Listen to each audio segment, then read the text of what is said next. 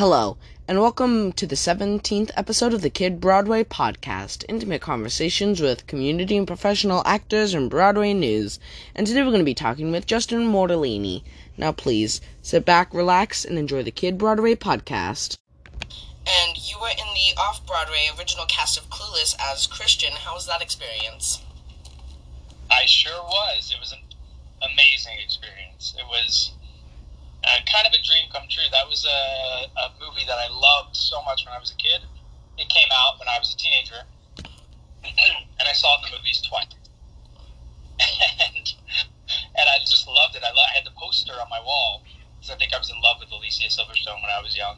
Um, uh, and then when I heard they were doing the musical, I was so excited to audition for it, and then just getting to be in the show. We got to meet a lot of the original cast of the movie. They came out to see the show, and we got to hang out with them afterwards, and I did meet Alicia Silverstone, and she signed my high school yearbook. uh, and it was all really exciting, and plus, it was an amazing team, creative team, who put it together, and the music was all nineties music, where they rewrote the lyrics, so it was super fun to be able to sing all those songs.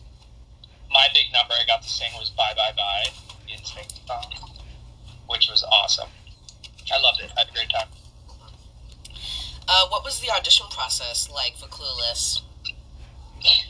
Well, I read, of course with musicals, they have years where they're doing workshops and readings and trying to work out the kinks, right? Mm-hmm. And I read, I did some singing for the role of Josh when they were like working out some songs and doing some workshops with the singing, the music, um, years ago. And then I did a reading of it where I played Christian uh, maybe like four years ago at this point.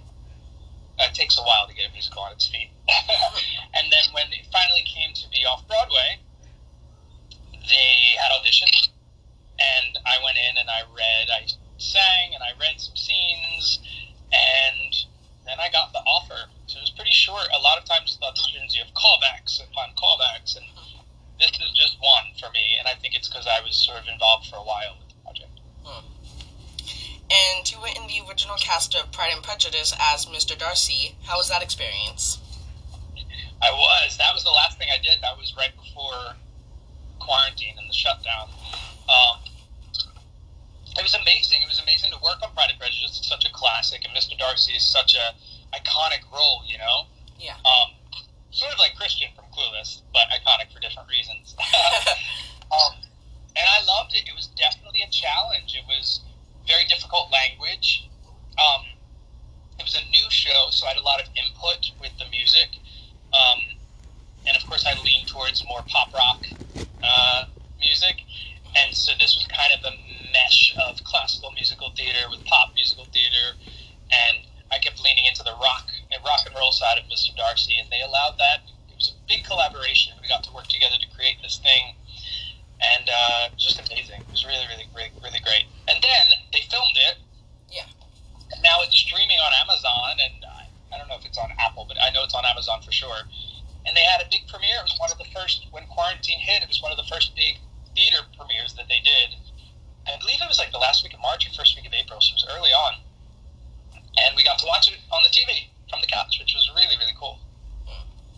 Yeah, yeah, they uh, filmed Pride and Prejudice, and um, uh, how was it watching yourself, like, on your T V? It's always hard, isn't it? Yeah. Super judge everything you do. Um, it's hard to watch yourself. But I, you know, I felt proud. We all worked really, really hard on the show. And when you're in a show, it's hard to see it from the outside. You know, it's hard to see the show as a whole because you're sort of in your own character, you're in your, in your storyline. Mm-hmm. So to see the full picture of the show and see all the work that everyone did with the costumes and the sets and the lights and the sound and all the other actors, all the scenes I didn't get a chance to see, especially Mary, who who was my co-star, and she uh, she was incredible. And had these really, really amazing songs where she was just on her own on the stage, singing her heart out.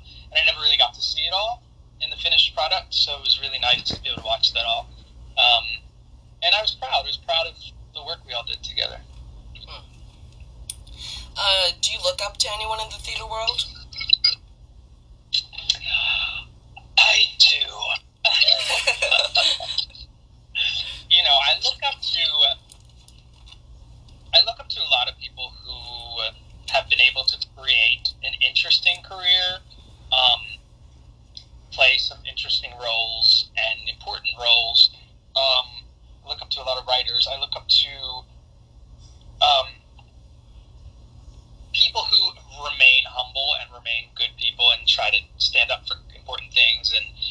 speak on important things. Mm-hmm. Um, but somebody who I've really looked up to since I was younger was Adam Pascal, because I I loved Rent when I was a kid.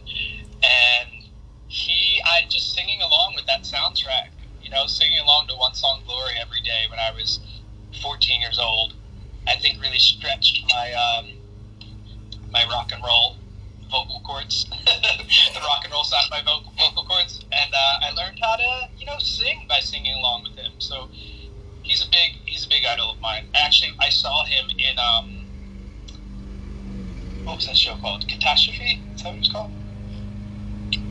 Catastrophe, the one about the boat and the like campy campy show. It was short lived, but I went to see it, and we knew someone in the cast. So we got to go backstage, and he was like standing right there, and I chickened out. I didn't say hello or tell him how much he meant to me because I got nervous, but one day I will.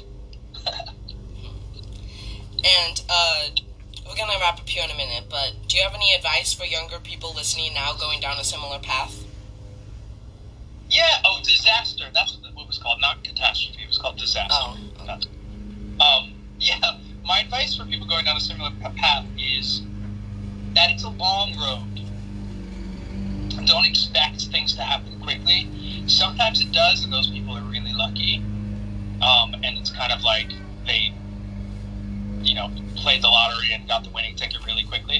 Um, because that's rare. It takes a long, long time of studying, learning, dedication, sacrifice. You miss a lot of family events and friends' weddings and, you know, life things, because you're you're working and you're working your side jobs in order to sustain this career, and you're auditioning and you're getting rejected.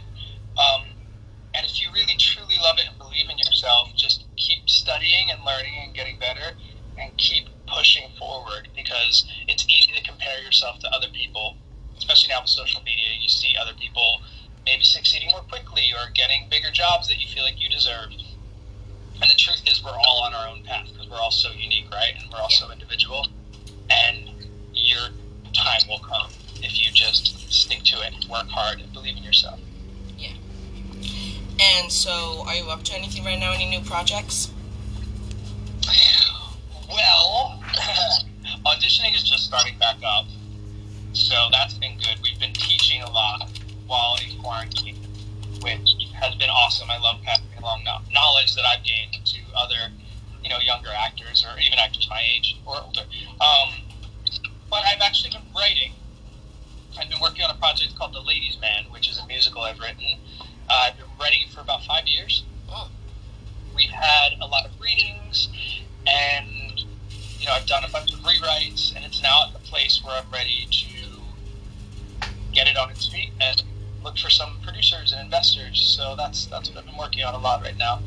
It's sort of an autobiographical story about um, growing up gay in a super religious Italian family from New Jersey. um, so it's so it's semi-autobiographical because I used a lot of my experiences and also people I, I knew and met along the way, um, and the stories I've heard to kind of create this this musical. It's a pop rock musical, of course. Um, and it's really fun. I'm excited about it. That's really cool. So we can find you on Instagram and Twitter at Just Mort. Is there anywhere else we can find you? At Just Mort, yes. That's the best way. Instagram I'm on the most. Uh, my website is justin mortelliti dot com. Um, I'm on TikTok. It's I Am Just Mort, but I have like five videos and like two followers. I, I, I don't have TikTok. I joined it because I released a song and, you know, for high school graduates this year, and I wanted to get it to the kids, but uh, I'm not really on TikTok. But you can say hi and follow me, cool. So I'll have like twelve followers instead of ten. um, but yeah, that's it. Well, thank you for coming on the podcast. Thanks for having me. This is awesome, and good luck with it. I hope it's hugely successful for you, bud. Thank you.